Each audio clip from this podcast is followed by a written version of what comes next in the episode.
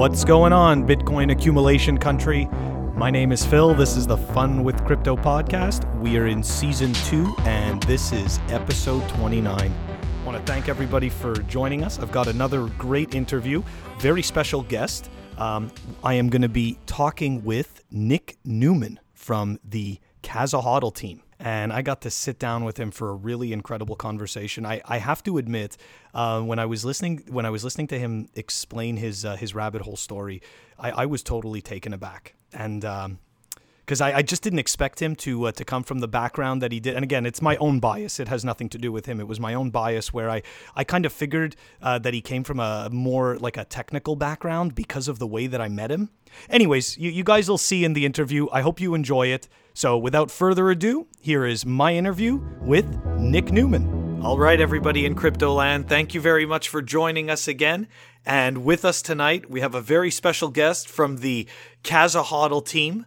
Um, it was actually the uh, first node that uh, that I purchased was the uh, the Casa node, and I haven't looked back six, since then. And one of the first people that uh, that I actually met from that team and that helped me out was the gentleman that's joining us tonight, Nick Newman. Uh, Nick, thank you so much for joining us. I really appreciate yeah. you having me on uh, having you on my show. Yeah, thanks for having me on. I'm excited. So uh, I obviously I, I want to get right into it. Um, you know, let's let's get started with uh, you know before you know even before you got into Bitcoin, like what's your what's your background? You know, like how did this all how did this all happen? Because you definitely work for one of the coolest companies, and you're building some of the I believe some of the coolest toys out there for us. well, thank you. Um, so originally, I actually I, I started out in banking um, after I graduated from school, and um, moved on from that because I just decided that I wanted to do more building on the product side. And so I uh, was then, after that, moved into some product management at a travel tech startup.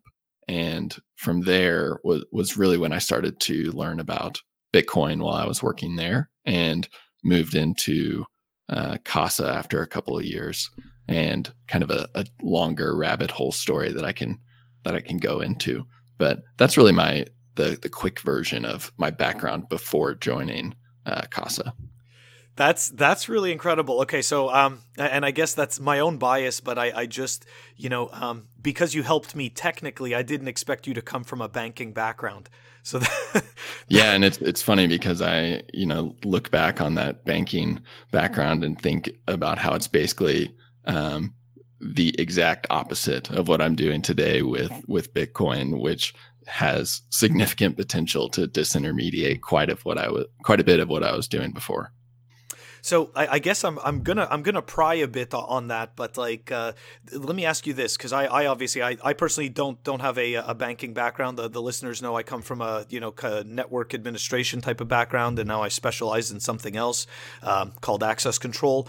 But um, essentially, like did um, you know, did you end up coming to the conclusion at that point? I mean, like, I, am assuming that you fully understood, you know, fractional reserve banking, and like, did did it like really, you know what I mean? Like, was this like a call to arms kind of thing where you came to Bitcoin from there, or? I, I think um, it, it wasn't a direct transition because of that. I think what I really, really the transition was that um, in I was working at an investment bank and we what, what I didn't like about it was that I felt like we were really just moving money around. We weren't really um, doing something with it. We weren't really building something. Um, we were just, you know, moving money to make money. And so um, I made the jump into being a product manager in tech after that purely because I wanted to feel like I was actually building a business and and building products. Um, and so now being in in Bitcoin kind of a couple of hops later is something that looking back, it's just, it's kind of funny just thinking about how, um, you know, Bitcoin is so much the opposite of what the current banking system stands for. Oh, absolutely, and and obviously, I think it's amazing that you know somebody who comes from the banking and especially investing um, has has essentially come to the the dark side. You know. yep. Well, I, I, don't know that I look at it as the dark side anymore. Maybe maybe no, we're on neither. the light side. I, I agree. We we were the we were the dark side, but it's it. You know what? We were never the dark side. It's always been the better side. It's just exactly the, uh, exactly. It's just the perception. So okay, so how did you uh you know like how did you find how, how did you find Bitcoin? Yeah, so uh, while I was working as a product manager, um, I started to hear about Ethereum actually first.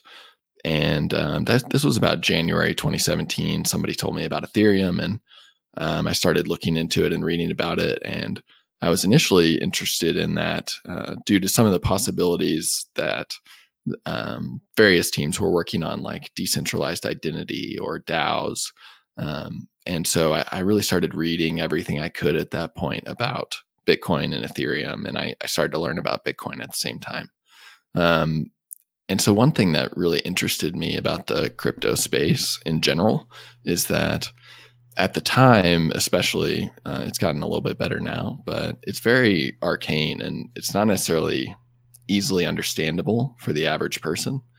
And so I was, uh, you know, that's one of the things that I like to do is take something that's more technical and difficult and and break it down into something that is simplified and usable by the everyday person.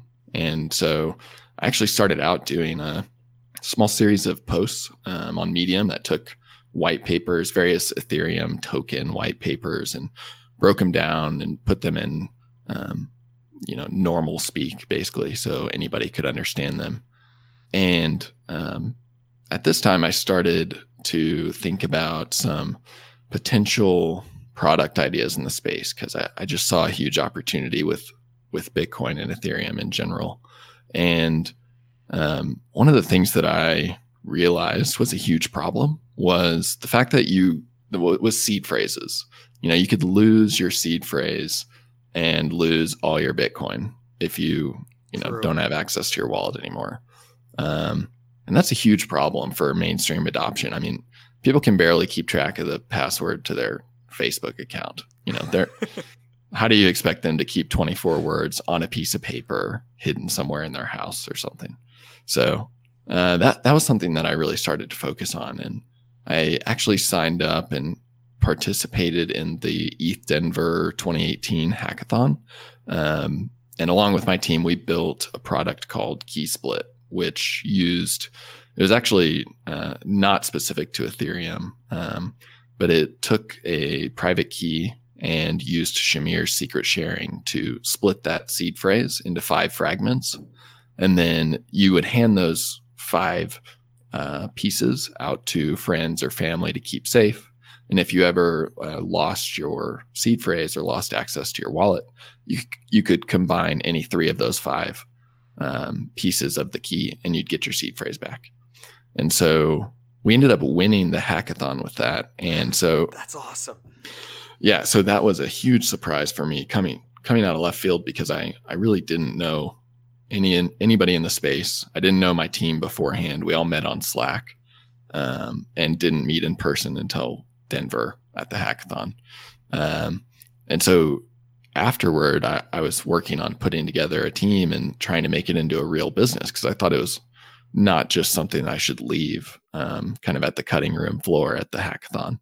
And so at that point, somehow Jeremy, the CEO of Casa, um, heard that we had won and he reached out to me and we talked and realized we had quite a bit of alignment on our vision for some of the improvements that could be made in the space. And so I ended up joining Casa um, instead of going and building my own company on that. And that was a great decision because the Casa team is awesome. And I, am super happy with it um, and, and with what we've been able to build.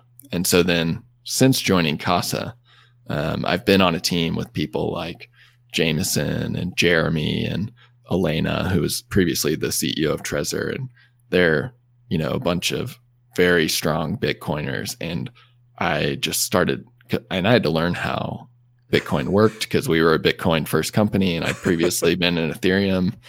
And so I talked okay. to them. I know everybody goes through the phase, right? it's okay. I, I, everybody knows I have a, a shitcoin past. Yeah, you know, exactly. And and I'm reborn. So continue. This is awesome.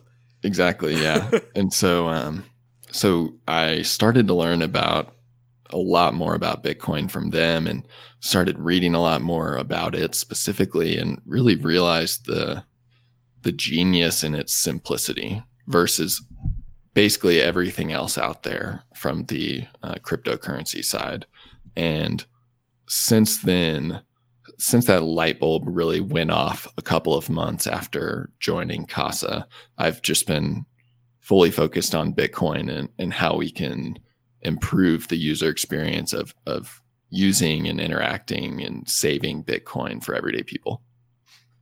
That that is absolutely awesome, and and I can tell you, um, you know, being technical but not technical enough to you know write my own code or anything like that.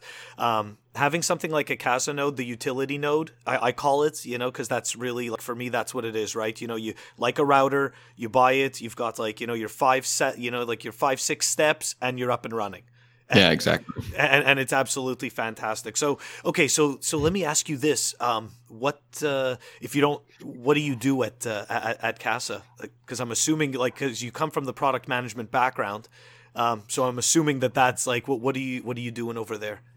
Yeah, sure. So I'm the head of product at Casa, um, and so um, what that means is that I generally try to stay out of the way of all the engineers and designers as they build awesome stuff.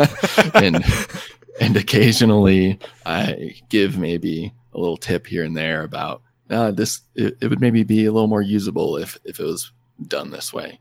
And so um, yeah, our, the team at Casa is is amazing. Uh, we have a, a, great team of engineers and and designers and um, the rest of our team as well. And and so I, I'm super lucky to work there and um, really what I guess what I do, uh, all joking aside, is um, I guide the vision and implementation for all of our products. And so, you know, when we're thinking about how do we um, make improvements to the node in a specific feature that people are requesting, I'm really initially working with the designers to um, come up with the the best way to do something that we've never really seen before because you know lightning is completely new and nobody knows how to best display managing channels that kind of thing.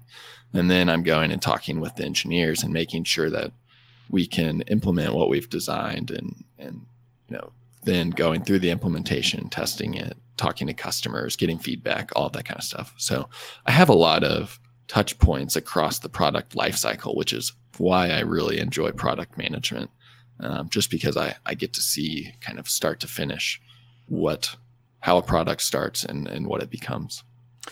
So that that's really interesting that that you describe it that way, um, because I, am a tier three level technician, uh, yeah, and uh, I work, um, you know, closely with product management and engineering, and uh, I, I, can definitely say that um, your style of coming and talking directly with you know i wouldn't expect a product manager to be sitting on the telegram chat you know talking about you know issues or you know ui improvements with uh you know with people you know with the with the people like me. So i can definitely say that that's probably a really good part of your guys success is that you're willing to do the boots on the ground.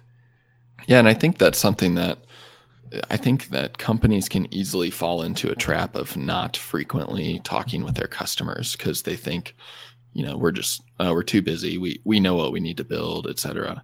And I think that a good product manager is very in touch with um, his or her customers because they're the people that you're building the product for. And maybe you start out with kind of a gut feeling and you're building it for yourself. But I've had so many times when um, like after the product is released and it's out there in the wild. I've had so many times when customers come to me with an idea that I would have never thought of. And so the customer feedback is just crucial to building a successful business, in my opinion. Oh, I, I totally agree. And actually, um, along those lines, um, I, I, have to ask are do you guys because I, I recall Jeremy kind of hinting to this and uh, and of course you you know say what you can because I know you can't say everything but mm-hmm. but I are you guys going to be building like an enterprise type of node because I, I honestly think that people don't understand the full you know the full implications of of lightning right now. Like right now it's a bunch of us you know enthusiasts that are right. put that are putting our bitcoin out there. And and I think that people don't really appreciate the the actual payment network that is that that is actually growing out there. And I truly believe that at some point you know we you know we may end up seeing not too far off that you know almost every single domicile you know ends up having one of these things running. So mm-hmm. yeah, so I think that right now we're focused on the end consumer because um, from our perspective, putting nodes in as many people's hands as possible is just critical for the success of the network. Obviously, it helps secure the network, and but it also helps people um, run their own, you know, Bitcoin stack, the full stack of Bitcoin as it was meant to be run. And so there's still a ton of work to do to um, get as many people as possible doing that. And so that's why that we're just super focused on on that and helping people with that right now. But we do actually have there are some businesses that are running Casa nodes, and you know they're not doing a ton of transactions necessarily over Lightning, but I think um, like for example, we had somebody write in. It was somebody in Europe who was um, using the Casa to take Lightning and Bitcoin payments um, at their dentist office. So they were they were running a dentistry and awesome. they were uh, taking payments in, in Lightning using the Casa node, which is just I, I thought it was great. Like totally out of left field, but super awesome to see some small businesses starting to use it. And so I definitely think that that's a, an avenue that we could grow into in the future. But for now, we're we're focused on retail and consumers. That that's actually really incredible. It, would be, uh, I, I, mean, it'd be really cool to uh, you know to see that on your site. You know, all the people using it in these different uh, in these different applications or something. You know, kind of spread, yeah. spreading the word. Let me uh, yeah exactly.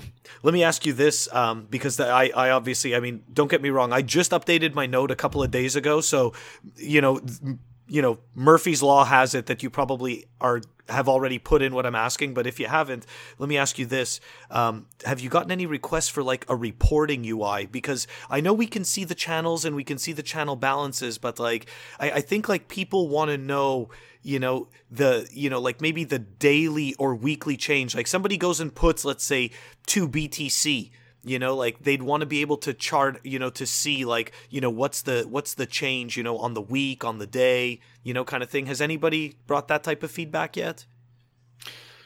So we haven't really had a um, request too too many requests for seeing um, like bitcoin price reporting over time but oh, oh no Oh, okay. I, am sorry. I, I might have misunderstood there. Oh no, sorry. I, I no. I think it's more maybe the way I explained it. I mean, like because you know how you'll you'll go and you'll put let's say let's say you have one Bitcoin on the node, and then half of that Bitcoin goes into the channels, right? So you right. so you've got let's say you know 0.5 of a Bitcoin, and now you've got all that in channels, and let's say you have it in autopilot or whatever, but like your your Bitcoin amount, that 0.5 percent is technically changing if your node is getting used because you right. are you know you're making incrementally a small amount of satoshis whatever that number may be. And and I think like I think people want to be able to see that. Like I tried to do that myself with an Excel spreadsheet by by recording my numbers every single day and although I was able to do it it was extremely painful so. yeah yeah it totally is and that so seeing the return from your channels is definitely something that we have had requested many times. Um, cool. Um, and it's it's something that we've been we've been working on designing and figuring out um, the best way to report some of this stuff because uh, if you think about it, the you know some nodes are are really well set up for routing, and they are routing many more transactions than other nodes. And there's a lot of people who are running nodes that maybe aren't necessarily um, super optimized. And so they when they look at a reporting dashboard, they're going to see that they have made very little uh, Bitcoin. And so, what we're trying to do is, is think about how do we then give them a way to improve that situation next. So, not we don't cool. want to leave them with this thought of, well, I haven't made any money, so this sucks. We want to give them like, here's how you can balance your channels to make your node more attractive to other nodes for routing, that kind of stuff. And so I've actually been talking a lot with Alex Bosworth over at Lightning Labs about um, some of the improvements that they're making on their end to the LND protocol, which will um, which affects how autopilot will connect to other nodes. So, for example, um, autopilot's going to start scoring other nodes in the network based on their success in routing. And so you can actually make your node more attractive to other nodes running autopilot by doing certain things in the the setup and optimization of your node. And so kind of wrapped into that how many fees am I making? There's a really important component of how do I uh, optimize my node? What's the next step to take? And so that's the really difficult part, I think, um, to to build here and to design. So that's what we've been working on. I, I really like that. That is absolutely incredible. That's you know what to your point. It's it's not enough to just to just have the uh, the charting and the numbers, but it's how do I optimize this? So I, I think that's really incredible. Yeah, and, and another thing that's just interesting there is um, it's not all about making fees. Many people are interested in how do I I don't need, I don't even care how many fees I'm making. How do I most benefit the network and most yes. help other people route um, successfully? And so um, there's also that element of it as well that that feeds into it. So I, I totally agree. I, I mean, to your point, you know, I mean, uh, originally I got into it uh, not, it, it didn't re- have anything to do with the fees. You know, like I knew that I could make a small amount of Satoshis anytime I routed something, but really it's about, to your point, it's about helping the network. So, right. Yeah, it, it's that that's really incredible. So, okay, you mentioned that you're in talks with Alex and and uh, over at Lightning Labs. So I gotta ask you, of course, um, watchtowers. Are you guys starting to to look at uh, you know at, at possibly having a, a watchtower implementation for casa? Is that something i mean i know it's still not like you know set in stone but i, I feel like it's really come a long way and it's it's going to be out there soon. Yeah so i think watchtowers are really interesting and it's something that we've been keeping an eye on all of the developments that they have coming out. Um, and we don't have you know anything in the works for the immediate future on that. But it's something that once they actually put it out in a major um, major release then we'll get right on uh, looking into that and seeing how we can we can build that into the node. Because um, I think that w- watchtowers and, and, the ability for people to use their node as a watchtower for friends or family or even just you know other people on the network is, is super interesting. Um, and so it's you know something that that's going to be important to the, the success of the network. And it's just a matter of making sure that um, we work on it after it is released as a final stable version. Because we have a lot of customers that are non-technical that we have to make sure that any updates we make you know aren't using something that's so experimental that they could lose funds kind of thing or that you know it could totally break something. So um, we try to wait until it gets to a major release um, that's fully public and not just a, a, beta release candidate before we really start building that stuff in. Yeah i, I think that's absolutely incredible. I, I mean really it's uh, it, it's definitely amazing the way that you guys are really geared to the uh, to the user experience so l- let me ask you this: Have you gotten any demand for like a uh, kind of a beefier type of node? You know, like using an SSD drive, uh, you know, instead, and you know, or mm-hmm. maybe something because I, I, know that uh, the uh, the Raspberry Pi four just came out, so there's yeah. diff- you know, there's like the what, like the one gig, two, and four gig. Yep. So yeah, so I think that that's something that w- we've definitely had a lot of requests for some a beefier node, and we've kind of vaguely talked about this, but we are working on a, a second version that will have more powerful hardware.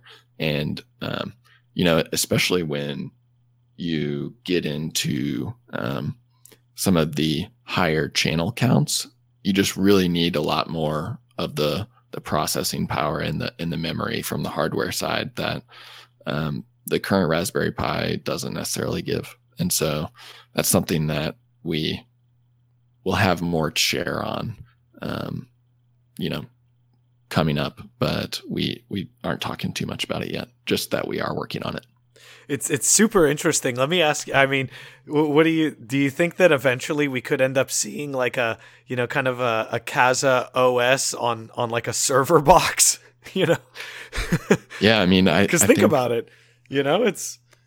I think that that's that's something we we've talked about because some people have actually written in and said, "Hey, I want to run my own Lightning node on my PC or you know this stronger um, like even an AWS server or something. Some some people want to do that, and but they've said, is there any way that I could just purchase the software purely of the Casa node and, and utilize your guys' UI because we really like your design, et cetera.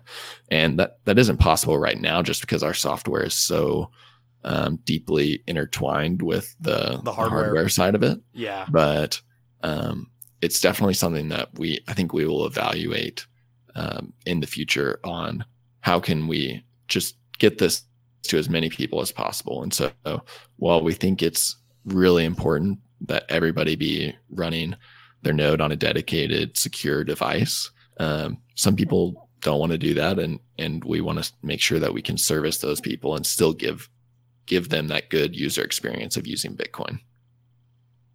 Cool.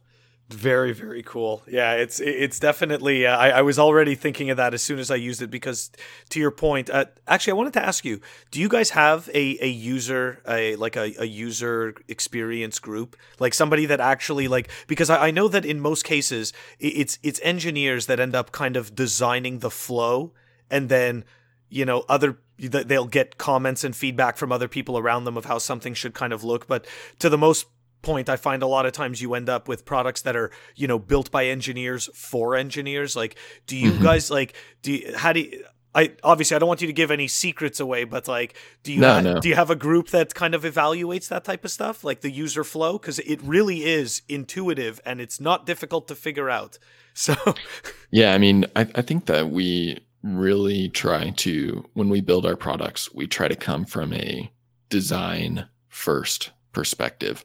And so we have a couple of really awesome designers, um, Scott and Derek, who have backgrounds working at Tinder and um, MeUndies, and they are excellent at what they do. And so I'll spend a lot of time working with them to think about what the the best um, and simplest user flow is for somebody to to use a product. And so we don't necessarily have a dedicated user experience team but we spend a lot of time on the design side thinking about how to take these complex concepts and make them usable. Um, and uh, it's it's kind of funny because a lot of that requires cutting out features uh, because if you're a developer building for developers, you want to give as many features and settings that you can tweak as possible. And when you're building for the everyday person, they don't want to go in and have to have all these settings that they're going to have to toggle and and tweak and stuff before it's even running. And so what we started with was how do we simplify this down to just the most simple and understandable process and product possible. And then um, from there, we talk to our customers and see what are the most important settings and and um, things that you want to tweak that we need to give back to you. And so, for example, lately, for obvious reasons, um, fee selection has been for on-chain transactions and opening channels has been a huge uh, request. And so we just added that into our last release. And it was something that for a while we were just auto selecting fees for people because it didn't matter. But now that fees are really going up, it's important that people have that control. And so we we sat down and talked about I talked with the engineers about, hey, how do we what what are our options here with in terms of the control we have for the on-chain transactions through LND. And then I go and talk to the designers about what do you think is the best way to um, display these features. Here's our capabilities. And so then I just kind of get out of the way and let them do their work. Uh, but it, it's really just, I mean, it, it's a team effort, I would say, but there's not one specific team that is that is focused on user experience. That that is well, you know what? I that, that's that's your team. you know, it's that that's pretty awesome. Yeah, and and when we when we go to hire engineers, we actually put a lot of um, focus in the interviewing process on their ability to think like a user. And so a lot of our engineers are actually have a very, very good design sense. Um, and a, a good UX sensibility. And so they'll be there's many times when whether it's on the mobile side or the node side, um, one of our engineers will be building something and they'll be like, uh, Nick, this uh, I'm looking at this and trying it out, and it really does not make sense. And you know, we it was completely came from them. It's their idea, and I think that's what sets a lot of our engineering team um, apart from other many engineers at other companies. And so that's why I, I, feel lucky to be working with the people that I do because um, they have that extra sense of, of what the user needs. It's, it, it really is remarkable. And, um, okay, so I've got, uh, I, have got one useless feature that, uh, I, I wonder if people have asked you for this. Has anybody asked for a dark theme? that is so totally I, useless. I we, no, dark theme's amazing. Let me tell you. And um, but it um, looks so cool. You know? Yeah, so that's funny because uh, our Scott and Derek, our designers, will love hearing this because they've been pushing for a dark theme for the past few months, and I've you know been saying, "Oh, let's hold off for now. Let's let's wait a little bit." And and so uh, yeah, I'll have to make sure that we got a or make sure to tell them that we got a, a request for a dark mode. But yeah, I, I am a big fan of dark mode personally as well. All um, my stuff. Yeah. I, I mean, uh, I immediately switched Twitter over to dark mode when they released that and it, it looks great. And we, we've actually put in some, some dark mode stuff, um, in our Keymaster app that um, shows the you know on the, some of the main key set screens it's it's in dark mode and it looks amazing. And so i definitely am on the same page with you there. We're just uh you know we have to we have to balance our priorities. So it, will it'll come though I, i'm sure. It's a uh, it's it's a it's a cosmetic enhancement that goes all the way to the bottom of the list. I, I you know the the the cosmetic enhancement that I like to joke about that we just recently added was the ability to change your node color in Explorers. And that was something that we heard from people for for yes. a while. And I, I, I was always saying, you know, like, oh, why why do we need this? It it, it does nothing. And it, you know, I, we always joked around it, but enough customers were repeatedly requesting that they wanted to be able to change their node color in explorers. And so we we just added it like two two releases ago. And it's fun but it's you know it's one of those just fun things that you get to eventually. And so exactly. And and I totally don't blame you for joking about that one. But yes I do remember not being able to change it from that blue and I'm yep. like, and yep. I'm like, why? I'm like, why is everyone else getting all these colors and I'm not? Yeah, so, that's awesome. Okay, so um, so let me ask you this, uh, Nick. I, I uh, obviously I don't want to take up you know too much of your time, and, and I really appreciate it. Let me tell you, I, it's been so it's been so amazing. Do you um, do you have any um, do you have any final thoughts for the uh, for the listeners? Actually, you know what? Before before we go to uh, to final thoughts, there was a um, I was listening to a podcast. I just thought of this now. I was listening to uh, Stephan Livera uh, interviewing um, uh, is, is it uh, uh, Arena? Elena. Elena, thank you. I'm yeah. sorry. And uh, she, oh, was, yeah, no she she was saying that uh, that you wrote this uh, this really interesting article on um, on your guys on your guys blog page about I don't know if it was personal security or or being hacked. It was on the uh, the blogs dot uh, sorry the blog dot keys dot casa page. Yeah, so we let's see. Um, I'm trying to. We have. I was trying to find it. So we have a few um, articles about that. Like, for example, there's one. Um, we have one that's about how to uh, be better with your your Bitcoin OPSEC. We have another one that is um, what to do if you're the victim of a data breach. Um, so we, we have a few things like that, and we try to put these articles on the blog that help uh, the everyday person understand um, not only what Bitcoin is, but also just how to keep themselves secure uh, from a more general sense. And so that's something that um, I think we posted this a couple weeks ago.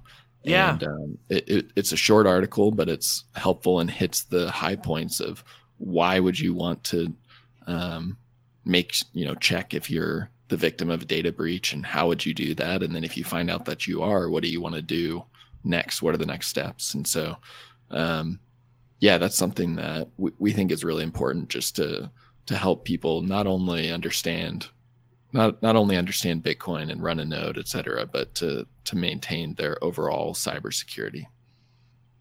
Well, I'm going to post a link to the uh, obviously to the Casa page, um, and I'm going to post a uh, so. Um, do you also have do do you have a uh, a medium a medium page? So we we actually transitioned away from Medium. I think we have a page still up there, but it's not really up to date. Um, we transitioned away from Medium just because we were starting to see a lot of the um, things that Medium was doing around some of the censorship that we really weren't um, oh weren't big fans of, and so we moved over to our own blog just to to self host it and um, to get off of that that platform so that we could we could control our own destiny. Okay, so I'll post a link to obviously the uh, the Casa page, but I'll also post a link to your uh, your blog page. So, um, do you have any uh, any final thoughts for the uh, for the listeners? Anything you want to uh, leave with the uh, Fun with Crypto podcast, folks? Yeah, so I think that um, something that um, you know is just a, a final thought is that we one of the things we like to talk about at, at Casa is the what we call the fourth wave of computing. And so we if you look back at some of the various previous waves of computing, it started out in mainframes where these big machines in people's um, in offices, and nobody really owned their own uh, computer at that point. And then it it shrunk significantly, and everybody started owning their own PCs, but everything was local um, all the file storage was local, et cetera. There wasn't a ton of internet access. And then in the third wave, um, internet came around and things started moving into the cloud. And suddenly nothing was held locally on your computer and everything's in the cloud. And turns out that's not great for privacy. And so now we think that this fourth wave is coming driven by Bitcoin. And we really see it a, a lot of that the secure um, very privacy sensitive information that is currently held in the cloud coming back down to be held locally on a device like a node. And so um, not only are you um, interacting with the bitcoin network from this device which is already a huge step forward, but maybe you start storing some of your more personal data only on this device rather than keeping it in the cloud uh, where it can be reached by others. And so um, we think that that really has been enabled by Bitcoin and by this new wave of, networking from node to node.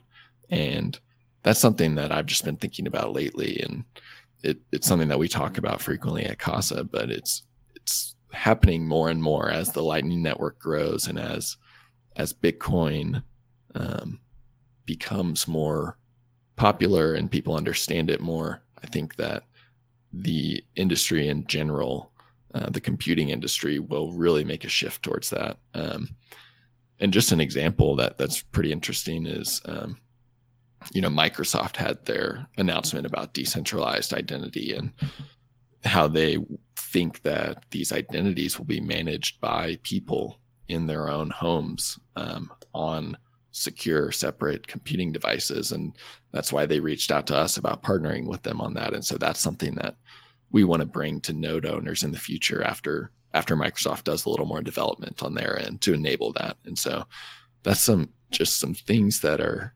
happening under the surface that i think are are really going to be interesting for the industry over the next year or so that is incredibly cool i i did not realize that that is that that is amazing and um to your point, I, I think that um, I think that you know privacy is becoming more personal, and that that whole self sovereignty is is really it's you know it it, it kind of sounds corny, but it's almost becoming cool. You know? Yeah, yeah, so, and and the, as more people get used to the idea of it being important, um, it's just going to happen faster and faster because you know privacy a year ago most people didn't really care about it. You know, they've got all their information on Facebook and Google, et cetera. And now all the breaches and articles that have been coming out for the last two years are finally starting to to get into people's heads and they're finally starting to flip over to realizing why protecting their personal privacy is important.